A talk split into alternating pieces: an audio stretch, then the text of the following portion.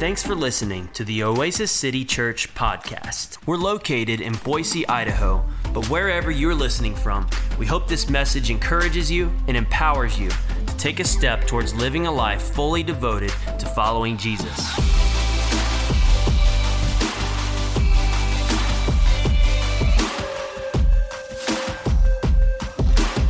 want to take a minute. How many of you know that the Bible says to give honor where honor is due? And I don't know about you, but I, I think our world has lost the ability to give honor. And I think it's, uh, I think it's important that we bring that back into our churches. And so um, I just wonder if we could take a minute and if we could honor Pastors Landon and Brooke as they have sowed their life into this city and are building a phenomenal church. They love each other. Come on, somebody, that's good news right there, okay? they, love, they love their family, they love you, and they love Jesus. Come on. So I'm just wondering if you love your pastors today, can we give them a massive round of applause? Can we thank them? Come on, somebody.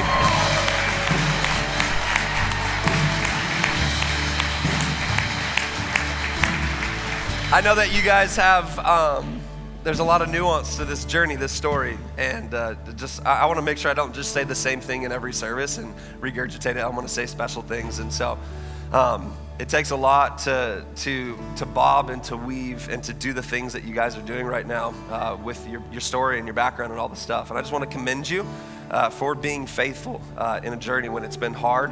Um, there's been a lot of tears sown, um, a lot of blood. Uh, a lot of a lot of tenacity has has been needed in you guys, and so uh, I just want to honor you guys for that. I believe that the future is bright for you, and uh, if you would just continue to remain faithful people, consistent, full of character, full of integrity, you will see God move in your life and continue to move in this church in Jesus' mighty name. Can we put our hands, can we reach our hands out towards these guys right now? I just want to pray over them. If you're around them, would you just lay your hands on them? Jordan, if you want to just grab these guys. Father, I thank you for Landon and Brooke.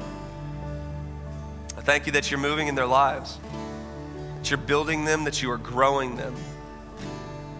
And so, God, right now, I ask that you would pour out a double portion of anointing on them right now, God.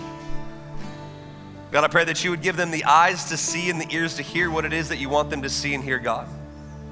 That they would lead confidently and securely. That they wouldn't lead by way of gifts and talents, but they would lead by way of your power and your grace, God. Give them everything that they need for this next season of leadership. God, as they lead this beautiful community into a new year, God, would you support them, sustain them, guide them, speak to them? We thank you for them. We bless them right now in Jesus' mighty name. Come on, and all God's people shouted. Amen, amen. Come on, quick, put our hands together one more time for them. Awesome. I'm so glad you're here today. Hey, why don't you grab your seat and tell the person next to you as you're sitting down, you are the best looking thing I've sat next to all week. Come on.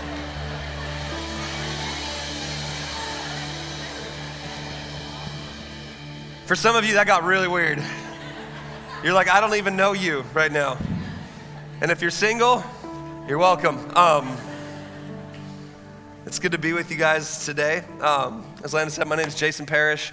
I pastor a beautiful church in Salt Lake City, Utah. Uh, actually, just south of Salt Lake. We say Salt Lake because no one knows the other area, but we're like in this little town called Sandy, um, just south of the downtown area. And uh, we've been there for 11 years. We planted our church, actually, um, last weekend was our 11 year anniversary as a church. And so we celebrated, yeah, I'm on. It was great celebration. And so I'm excited to be able to be here today with you um, on your anniversary. Don't take anniversaries lightly.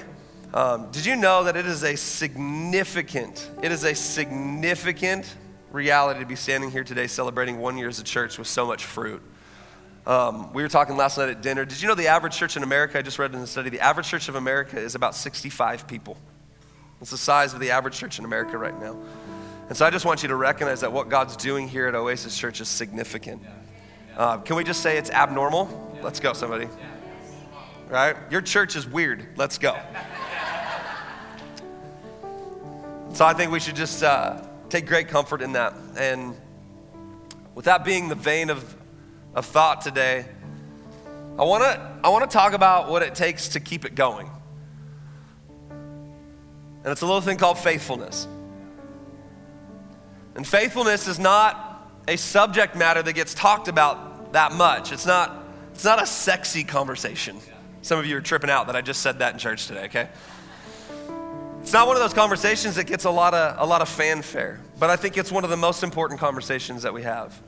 Before I read this scripture that I'm going to read to you today, Eugene Peterson, who is the author of the message translation of the Bible, he would say that faithfulness is a long walk of obedience in the same direction. Long walk of obedience in the same direction. And so today, my hope is I don't want to be a guest speaker today. Can I just be another pastor who loves the local church with you today? Can I just be your crazy uncle, say some things? Might ruffle your feathers a little bit, and then I'll leave. I'll get on an airplane, and you can deal with it later. Is that all right? Can y'all? That's, that's my hope today, is I just want to encourage us to be faithful. I just want to encourage us to keep on going. I just want to encourage you to keep on loving this valley that you're in. I want to encourage you to keep on loving Boise the way that you're loving them. I want to encourage you to keep on loving prodigals as they continue to come home.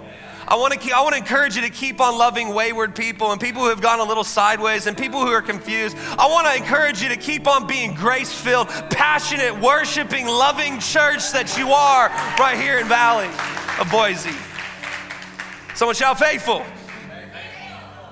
So we're going to look at 1 Corinthians chapter 4, verses 1 to 2. I heard this is the rowdy service, so you're going to preach back at me. You should be awake right now. You've had coffee and breakfast. I'll preach faster if you shout me down. We'll get out of here in 15 minutes if you're loud, okay? Nobody said. 1 Corinthians chapter 4, verses 1 to 2. This is our text for today. Paul the Apostle writing to the church at Corinth, this is what he says. He said, A person should think of us in this way as servants of Christ and here it is. This is where, this is where there's gravity in Paul's writing, there's weight to what he's about to say. And he says, and managers of the mysteries of God. Did you know that you're not just a Christian? You're not just a churchgoer. You are a manager and a steward of the mysteries of God. I think sometimes we don't add enough weight, we don't add enough gravity to what it is that we are, who it is that we are. For some of us, Christian could be just a label, something we check off on our Facebook or we put in our bio on our, on our Instagram or something we talk a little bit about if you're on TikTok or wherever you find yourself. But can I tell you that there's so much more to being a Christian? That Paul would tell us at the end of the day you are a manager, you are a steward of the mysteries of God. And then he'll tell us what's required of those people. He would say in this regard, verse 2 it is required that managers be found faithful. Faithful. So today I want to speak to you from the subject found faithful as we look at what is required of each of us to be found as faithful servants of Jesus. Will you pray with me just one more time today? Father, we thank you for your word. We thank you that it's alive, it's active, it's powerful, it has the ability to transform us from the inside out. God, speak to us right now. God, I pray that in this moment, as we submit ourselves to the counsel of your word, that, you would, that we wouldn't hear my words. No one needs Jason Parrish's words. We need your words, God. And you told us in your word that your word is like seed that is scattered. And that seed is looking for and needs soft soil. And if that seed finds soft soil, that seed will take root. It will begin to grow and it will begin to flourish and it will begin to produce fruit. So, God, I ask right now that our hearts would be soft to receive the seed of your word, God. And I pray that we would leave different than how we came in. Speak to us now. We need your word. In Jesus' mighty name. Come on, and all God's people shouted. Amen. Amen. I, uh, we planted our church 11 years ago. When I woke up the morning that we were going to plant our church, excited, butterflies in my stomach, here we are getting ready to launch this thing, and we woke up to nine inches of snow. It was fantastic. Has anybody ever noticed that snow only happens on Sundays, right? and uh, our team descended. We had to pull a 26 foot trailer to a junior high school we were getting ready to launch in in nine inches of snow. The streets were a mess. The team was flustered, but they showed up.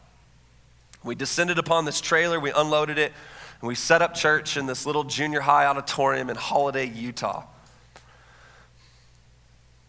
And that morning, I remember going out to the sidewalk, and I would continue this process for the nine months that we would spend in this school. I'd go out to the sidewalk and I'd look down the sidewalk to the parking lot where all the cars would be parked. But I remember this first Sunday, and the first Sunday I thought to myself, God, will anybody show up today?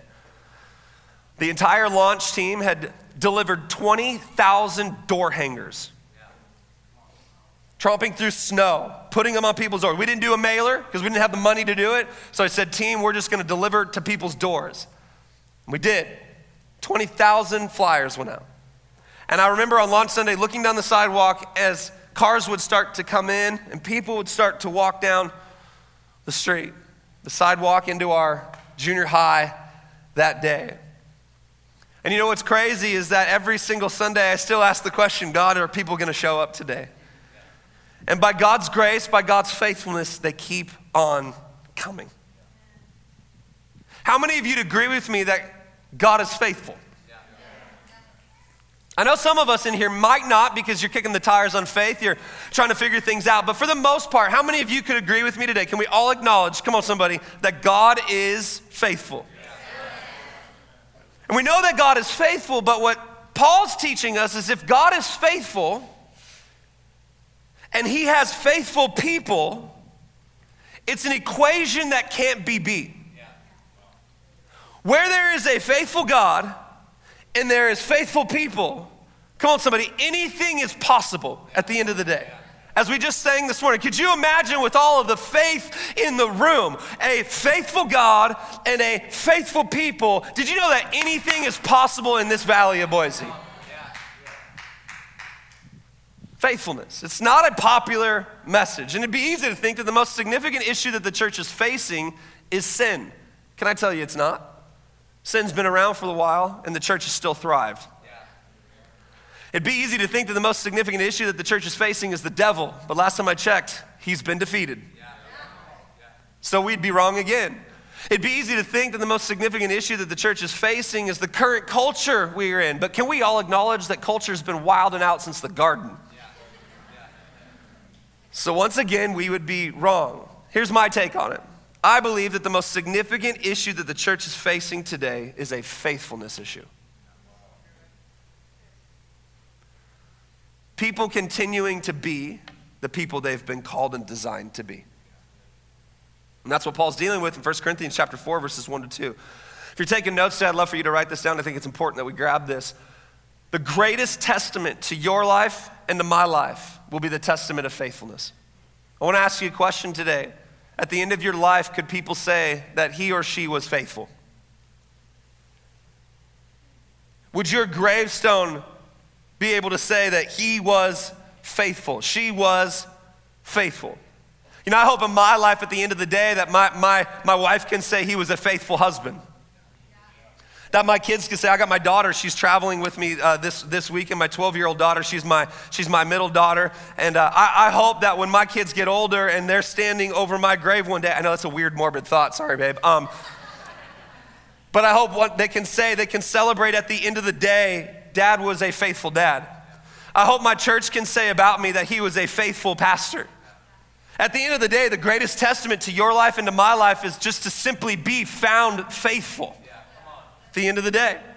And what's crazy to me is that we've made faithfulness unattractive. We love the Cinderella story, rags to riches, but no one ever talks about the faithfulness story.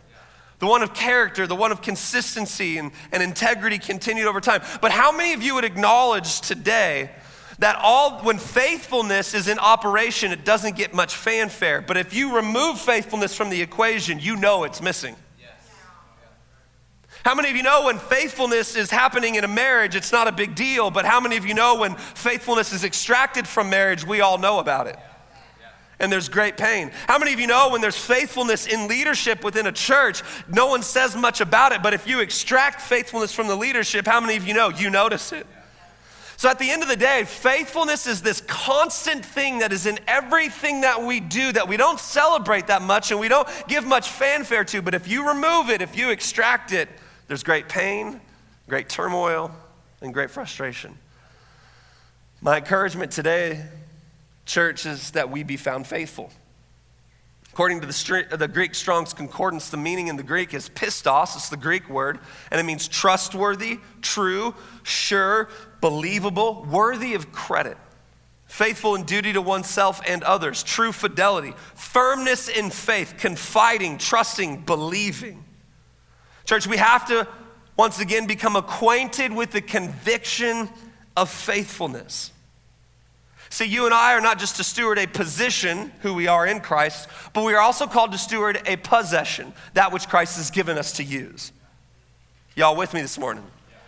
And so Paul calls us managers, stewards, and we are to be found faithful. Maybe a more simplified definition of this, if you need just something more succinct to write down faithfulness is the proper stewardship of all that God has given us. Faithfulness is the proper stewardship of all that God has given us. Now let's pause, hold that tab open for just a second. I want to just help us out. Please do not just draft into a material thinking with this message today. Y'all with me? It's easy to talk about faithfulness when it comes to finances and resource, so on and so forth, but there's so many areas of our life that you and I are called to steward.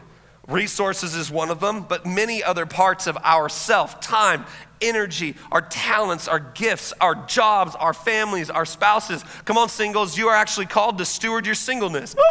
I know, weird. So we all have things that we are called to steward, things that God has given us in order to use them well. The Bible Exposition Commentary defines a steward like this a steward, check this out. This is so important for us to grab a hold of. A steward is a servant who manages everything for his master. Oh, but here it is. But who himself owns nothing. A steward is a servant who manages everything for his master, but who himself owns nothing. Is it possible that one of the most significant reasons we face a breakdown in faithfulness is because somewhere along the way we've begun to believe that we own what we do not. Oh, Some of us along the way have decided that this is my body, not God's. We decided that this is my mind, not God's. This is my money, not God's. This is my church, not God's. These are my kids, not God's. These are my emotions, not God's. These are my thoughts, not God's. These are my feelings, not God's. Can I just tell you today that you and I are not owners of anything? We are simply stewards of the things that God has given us. And you and I have been called to be faithful with all of them.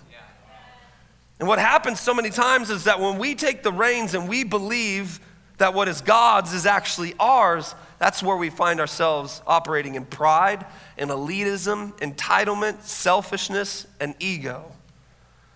And that has no place in the life and the design of a steward. Am I talking to anybody in the 10 o'clock service today? Come on. And so, what I want to do today is I just simply want to help us understand. That, that's the theory behind this, that's the theology, the, the framework, the philosophy, if you will, of faithfulness from a scriptural standpoint. Now I want to get practical. How many of you love practical things at the end of the day? So how, how, do we how do we get this now in operation? What does faithfulness really look like? How do we do this every single day in our lives? And that's what I want to deal with for the remainder of our time today. So at my church back in Salt Lake City, Utah, as I get everybody to lock in with me by just shouting the, the point that we're on number one, number two, number three, number four. So, will you guys work with me today? Will you be like my church today? So, I need everybody to shout number one. Here's the first thing. Remember the first thing I want, to, I want us to grab a hold of today. Write this down. Faithfulness will always reorganize what you prioritize. Faithfulness will always reorganize what you prioritize. Watch what Jesus deals with in John chapter 5 verse 19. Jesus replied, "Truly I tell you, the Son is not able, this is Jesus speaking. The Son is not able to do anything on his own. Can we stop there for a second? How many of you know that in by way of the world standards right now, if Jesus were to publicly say this, like if he were to throw out a tweet, hey, just so everybody knows, uh, I don't do anything on my own. How many of you know in our current culture and generation, he would be defined as weak? Yeah. Yeah. I want you to think about this. But Jesus says, I don't do anything on my own. But our culture, the air that we breathe right now, is I am a self made man. I'm an independent woman. That'll be the only time I do that today. we breathe the air of independence. We breathe the air of self madeness. But Jesus says, I don't do anything on my own, but only what he sees the Father doing. For whatever the Father does, the Son likewise does these things. What Jesus is saying is that his life was organized around the priorities of heaven. And faithfulness is the ability to allow our lives to be reorganized around the priorities of heaven rather than the priorities of ourself. Here's what I want us to see Jesus is showing us that faithfulness flows from proximity. Faithfulness becomes a natural byproduct of our lives when we commune with Jesus. When we pray, when we read his word and worship, Jesus was able to reorient his lives around the prior, his life around the priority of heaven because the Bible tells us he was in communion with the Father all the time. So he only did what he saw the Father doing. Faithfulness flows from proximity. When we read, when we pray, when we worship, this is why Paul in Ephesians chapter 5 verse 1 would say this, be imitators of God. Reorder your life, allow your life to shift, the priorities of your life to shift. Let me illustrate it this way. Um, I've got a confession to make in church today. Don't look at me with judgmental eyes when I tell you this, but my workout list, playlist, is not saved. Now, right now, just for a therapy moment, how many of you would agree that yours isn't either? Show, come on, put your hands up. This, these are my people. The rest of you are liars, and we, we'll deal with you after service. and so, um, I have a gym downstairs in our basement, and so I was working out. Uh, this was just a, a few weeks back, and it was bench day. So there's two days where I really like, I can listen to worship in some of my auxiliary workouts, but when it's like lifting day, like bench day and squats day, I gotta put my playlist on because it's really hard to squat or bench press to like elevation worship, right? Like, you're like weeping and having this God moment in the middle. Like, it's dangerous, right? Like, you're gonna hurt yourself. And so, so I had my, I had my playlist on, and, and I realized something, and I don't know if you've done this before for those of you who, who work out, is as I was benching, I found myself going in rhythm with the music. And I was like, yeah. And I was going for it and I was hyped and everything like that. And then all of a sudden, after I was in rhythm with the music, I noticed something else that was happening. Not only was I in rhythm with the music, but I was singing the music out loud. And then I realized another thing. If my kids were to walk in, they would not like what was coming out of dad's mouth. and this is the powerful truth that I realized at the end of the day is that you don't have to give permission to everything that gets in you. You just have to give it proximity. And what you give proximity to, you will be faithful to. The crazy thing was is that I don't normally talk that way. I would never say some of those things in a cognitive moment. But because I had given proximity to something, it got in me without even giving it permission. I use that as a story to illustrate at the end of the day what you are close to will get in you and come out of you. Come on, somebody. What you, what you stay close with, it'll get in you and it'll come out of you before you even know it. That's why, like, can I encourage you if you're new to faith right now and you're trying to figure this thing out? Can I just tell you, cozy up to Jesus? Get so close to Him. Listen, at the end of the day, you don't have to try to work this behavior modification thing. You just need to get close to Jesus. You need to allow the Holy Spirit to work in you. And when you are close to Him, He will redefine you. You will think new thoughts. You will feel new things. You will believe in a different way. And as, as you are in proximity to the Holy Spirit, He will change you at the end of the day. So, faithfulness will always reorganize what you prioritize. Now, from just a simple reality, how many of you know faithfulness in our physical health requires reorganizing our daily eating habits and exercise habits? How many of you agree with me? Has anybody ever prayed for a six pack before? Has anybody had, ever had that prayer answered before? I just want to know because talk to me. I need your faith after service, okay? See, the funny thing is, is that we laugh about it, but this is how some of us treat our faith is we pray for things. We pray for God to do something that simple reorganization will do in our life. Faithfulness in our minds requires reorganizing our thoughts and a daily renewal of our minds. Did you know that if you have a proclivity towards negativity and you hang out with negative people, you're going to talk negatively and think negatively? These are just these are just simple things. How many of you have ever met an Eeyore person? Everybody look forward. Do not look at your neighbor, okay? Does anybody know any Eeyore people? You know those people that have the ability to turn everything negative? Have you met them before? I was literally talking to somebody, this was a few years ago, out in the front of our church. It was a beautiful day, it was a beautiful service. God moved. We're standing out front. And I remember just standing out there, and as we were talking, I had this really great conversation. I stopped, little ADD moment. I was like, man, it is beautiful out here today. The sun is shining. I was like getting the tan outside as we were standing out there. I was like, it is so gorgeous outside. It's so beautiful. I love it when the sun's out. And as quick as I said those words, they said, yeah, but the sun will give you cancer. And I was like, I'm done. I can't. I can't with you. I thought to myself, man, they need to reorganize their thoughts if that's your first Y'all see what I'm talking about? Do you know faithfulness in our finances requires a reorganization, a prioritizing of faithful giving, saving, and proper budgeting? Faithfulness in our families is reordering how we do life. I was telling the, your guys' leadership team yesterday, if you were to ask my daughter, and you can ask her after service, she'll tell you, we are at home, at dinner, around our table together as a family most, most nights of the week. Why? Because we've allowed our faith and our faithfulness to reorganize how our family does life. Does that make sense to everybody? Faithfulness will always reorganize, reorganize what you prioritize. Number two, everybody shout number two? There's the second thing I want you to grab a hold of is that faithfulness. Oh, this one, now I'm gonna get up in your neighborhood. Is that all right with everybody? Like I said, crazy uncle stuff, and then I'll get on an airplane and you can deal with it later, okay?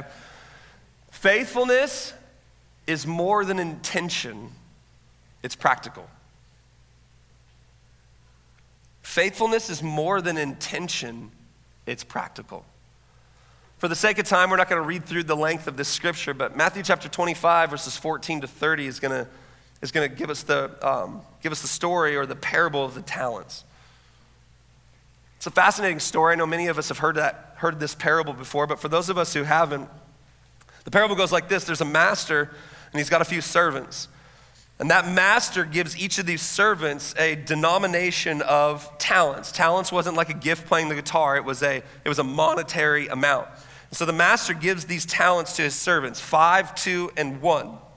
Now, this, this parable has been talked about in many different ways and defined in many different ways and taught in many different ways. But I have been struck, fascinated at this moment that takes place after the master gives the talents to his servants. The Bible tells us this Jesus says that as soon as the master gave the talents to these guys, they immediately, two of them immediately went and did something with it, and the third one went and buried it. And this parable to me speaks the loudest as we consider the idea of immediacy. Because here's the thing Many of us live our lives with great intentions, but no action. Come on, am I up in anybody's business today? we live our lives with all kinds of great thoughts about what we want to do, but never taking the steps to do it. Did you know faithfulness is the ability to have an idea, a thought, a dream, a plan, and then putting work to it at the end of the day? And there are things in your life and in my life that God has given us that He says, I don't want you to just think about doing good things with it. I want you to actually do great things with it. I don't want you to just have church services on Sunday morning, but I actually want you to love people Monday through Saturday. I don't want you to just come in here and worship when the band is going, but can you worship me in your cubicle when your boss is on your case? Can you worship me at home when things are a little bit tense? Can you give me everything that you are, even when you don't feel like giving it to me? Can you be faithful with the things that I've given you? That's what faithfulness is. Faithfulness is the ability, no matter what's going on, to immediately do something, to act. Now, just to be sure, we're not talking about earning our salvation. How many of you agree with me that the gospel is that we have salvation, faith alone is the, is the, is the reality there? That's the gospel. You can't earn it. You can't get it on rollback at Walmart. You can't buy it at bulk in Costco. Come on, somebody. Grace is from Jesus and Jesus alone. I am saved by God's grace. Is anybody thankful for Jesus today? I'm not trying to earn anything, but oh man, there's some things that God has given me that He wants me to do something with immediately. How many of you have ever played the If I Won the Lottery game? Show of hands. Some of you are like, I don't know if I want to show my hand anymore, right? Put them up, put them up. I've played the game on every road trip. Every road trip. Er, Erica, my wife, will, will be like, What would you do if you won the lottery? Right? And so we'd, we'd like retire our parents. We'd put stuff aside for the kids. We're in a building campaign for our church right now. There'd be no building campaign ever. It'd just be like, we're going to take care of it. You know, you have these big ideas and dreams. But isn't it funny that we play these games? And then I read an article recently of the amount of people, the statistics surrounding those people who have won the lottery and are now bankrupt. Have you ever read those before? It's frightening. Why? Because the gift doesn't change the heart. Some of us are praying for God to give us that promotion. And God's like, why would, I, why would I give this gift to you? You've been written up for being late 19 times. Well, it's getting quiet in church today. They're like, all right, he needs to go now. He needs to go. We're like, God, would you bless my finances? And God's like, how can I give you what you want? I can't trust you with a hundred. Why would I give you a thousand? We can have great ideas about what we would do with stuff, but the question I want to ask today is are you actually faithful with it? Are you, oh, oh come on, let's lean in. Holy Spirit, speak right now. Are you faithful with your words? Come on, spouses. I want a great marriage. I want a great marriage. I want a great marriage. God bless our marriage. But are you faithful with your words in the marriage? Or is the other person in your marriage your target? And you're just arrow after arrow after arrow. Can I be a pastor today? Is that all right? I'm not a guest, but can I just be a pastor today?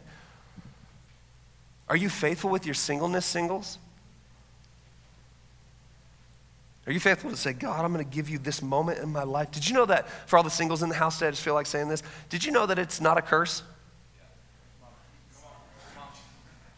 It's not. Some of the singles run around like this is like a curse. Did you know the apex of your life is not getting married? Ask the married people. I love when I talk to singles and they're like, oh, I can't wait till I'm married. And then, and then you talk to the married couples and they're like, ah, we should have probably waited. So, um, faithfulness with every area of our life. Are you faithful with your ideas? Are you faithful with your school? Are you faithful with your job? Are you faithful with your friends? Simple things, but they're so profound at the end of the day. Commentator Matthew Henry wrote this. He said, eh, eh, Entrust a servant with goods to be disposed of by him and see whether he be faithful to his trust. If he be so and dispense with fidelity the treasures you commit to him, it is to be expected that you will entrust him with more and make him ruler over much. Oswald Chambers wrote this. He said, Faithfulness and stewardship is measured, check this out, not by success, but by obedience and fidelity to God's commands. Did you know when we planted our church, we had no idea if it was going to work? No idea that people were going to show up or not. But here's the crazy thing God has never asked us to be successful in the eyes of the world. He's only asked us to be obedient to his commands. So I don't know what it's going to look like at the end of the day, but is it possible? And I just find this fascinating. If you just like go down the train of thought with me for just a minute, I wonder if sometimes God simply simply asks us to do something, not because it's going to be successful or be this big massive thing, but to see if we will actually take the step and do it.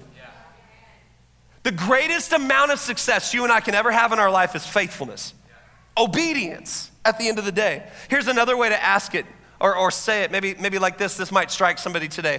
The worst kind of failure is success at something God never asked us to do.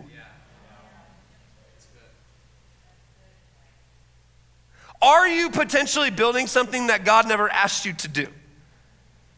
I have no idea what heaven's gonna look like, but can we go between the lines for just a second? Little crazy illustration. I just wonder if we stroll up to heaven, we get up there and we're like, Peter, I need to see Jesus. I have no idea whether Peter's to be like the, the gatekeeper on things, right? But Peter, I need to see Jesus. And we stroll up on Jesus and we're like, Jesus, look at what I built in my life. And I just wonder if he'd say to us, I didn't ask you to build that. Is it possible some of us are striving right now for something that God never asked us to strive for? Y'all see what I'm talking about? And I watch so many people lose so much because they're striving and they're, they're, they're, they're toiling and they're pushing so hard. Is it potential like we are doing that after something that God never asked us to do? Okay, now I just really want to meddle today, as if I haven't been already. But is it possible that we're building a business and we should be on the mission field?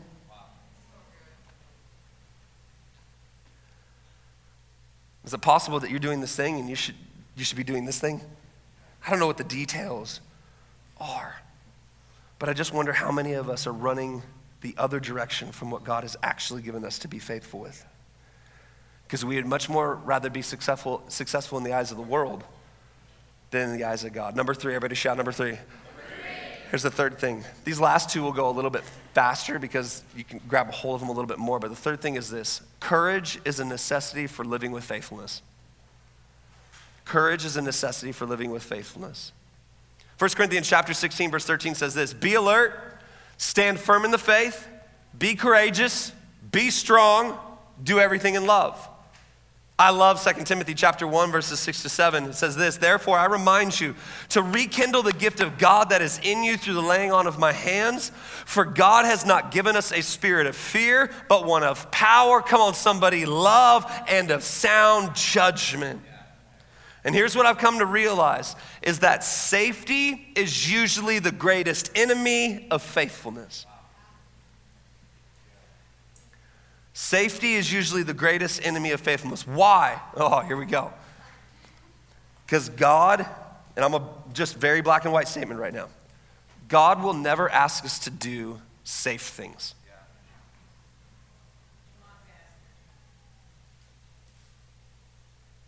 I believe it was writing from C.S. Lewis. I think it was the Chronicles of Narnia, and I'm just paraphrasing. But they said, The lion is dangerous, but he's good. God doesn't invite us into safe places, but He invites us into places where it will take courage. How many of you agree with me? It's not a safe world that we're living in right now. But how many of you would also agree with me that courage is necessary in this moment from the church? It's not safe raising kids right now, but we need courageous parents. Come on, it's, it's, not, it's not safe doing marriages in this world right now, but we need courageous marriages. It's not safe building churches, but we need courageous churches right now. It's not safe building businesses right now, but we need courageous business leaders right now in our neighborhoods and communities. It is not, the world is not a safe place, but God did not ask us to hold back. He asked us to be faithful. Building a boat was not safe for Noah. Come on, somebody. Facing a giant was not safe for Goliath. Facing the prophets of Baal was not safe for Elijah. Facing the Pharisees obviously was not safe for Jesus. Planting churches across Asia Minor was not safe for, for Paul. He never said it was going to be safe, but oh, church, he said it would be worth it at the end of the day. And I'm just wondering if we are in a church here at Oasis City Church with a bunch of people who said, I am going to be found faithful. All it takes is faithfulness, and faithfulness is not, it's not safe. Don't fear. Don't let this political season cause fear. Don't let the economy cause fear. Don't let the housing market cause fear. Come on, am I talking to anybody in church today? Like, don't let what's happening on the campus cause fear. Strong, courageous, fight for our families, fight for our kids, stand on the wall with a hammer and a sword. Believe for God's best. Be found faithful. And the fourth one is this. I love this one. It's my favorite one. Everybody shout number four. Number four. Y'all ready for number four? Last one is this faithfulness is the heart of Jesus. Watch this. Hebrews chapter 12, verses 1 to 2. Lots of Bible today. I just want you to see this is not my opinion, this is what Scripture teaches us. Hebrews chapter 12, verse 1 to 2 says this Therefore, since we also have such a large cloud of witnesses surrounding us. If you would read previous before this, Hebrews chapter 11, the writer of Hebrews is going to tell us about all of these people, men and women who lived courageously and they, they operated in faithfulness. Go back and read it. It's a fascinating chapter of Hebrews. But this chapter, chapter 11, is going to come to culmination as the writer of Hebrews is now going to lift our eyes to the pinnacle, the person of the greatest degree of faithfulness, which is Jesus. He's going to say, therefore, since we have such a large cloud of witnesses surrounding us, let us lay aside every hindrance and, and the sin that so easily ensnares us. And then watch this let us run with endurance or, or faithfulness the race that lies before us. Come on, if anybody is in this place today and you're thinking about giving up, don't give up. Come on, if you're thinking about throwing in the towel, don't throw it in. Keep on going, keep on doing your race, keep on doing what God's called you to do. So, how do we run this race? The writer of Hebrews tells us, he says, keeping our eyes on Jesus, the pioneer and the perfecter of our faith. For the joy that lay before him, he endured the cross. Despising the shame, he sat down at the right hand of the throne of God. Can I just point out something today about faithfulness? I don't know if you've ever looked at salvation like this before. The gift that we have in Jesus, salvation is the fruit of Jesus' faithfulness. He endured the cross. Because how many of you, come on, let's just, just admit, none of us would have finished carrying that cross. But for the joy set before him, he saw you. He saw you. He saw you. He saw me. Every lash, every nail, every ounce of pain, the brutality, the spit, the blood. I know we don't like to talk about the cross like that anymore, but can we talk about what it really is? Jesus was faithful, and the fruit of his faithfulness is what sets you and I free. His faithfulness, oh, come on, church, it defeated death, hell, and the grave. His faithfulness at the end of the day paved the way so that you and I might have eternity with him in Jesus' mighty name. Come on, and everybody shouted, Amen, Amen, and Amen. I'm gonna ask everybody to bow your head and close your eyes in this moment today. I wanna ask you a question. I don't know what you came in here with today, I don't know what it's on your shoulders. But here's what I do know you're not here by accident. There's many of us in this room today that are here every single weekend, but there might be some of us today that have maybe you stepped in here for the first time, you're kicking the tires on faith, but Something in what was said today has caused you to look at life differently. Just now, in this moment.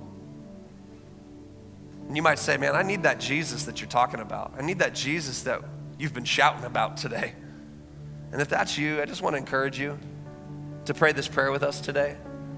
We call this the prayer of salvation. There's nothing fancy in these words, but rather the heart from which these words come from today. And if you would say, man, Jason, that's me. I need Jesus today. I want to say yes to him. Would you pray this prayer with us today? We're all going to pray it out loud so we don't leave anybody alone in this moment. So, as loud as you can, can everybody just repeat this after me? Everybody say, Jesus. I'm giving you everything. I'm giving you my past. I'm giving you my right now. I'm putting my future in your hands. Save me. Change me. Make me new. I'm sorry for doing things my way. I'm repenting. I'm turning to follow your way. Thank you, Jesus, for the gift of salvation. In Jesus' mighty name, with every head bowed and every eye closed and no one looking around right now, if you prayed that prayer for the very first time and you're saying yes to Jesus today, Come on, would you just shoot your hand up right now if that's you? You're saying, man, that's me. I, I need Jesus. I need to say yes right now, right here, right here. Come on, anybody else today? I see you in the back right there. Come on, anybody else today? Throw it up big and high. This is this is a moment to celebrate. This is a moment to praise God. Anybody else today would say, man, this is me. I see you back there. Come on, so great, so beautiful. Can we lift our head? Can we open our eyes? Can we just celebrate? Come on, somebody. All those saying yes to Jesus today. Thanks again for listening to the Oasis City Church podcast.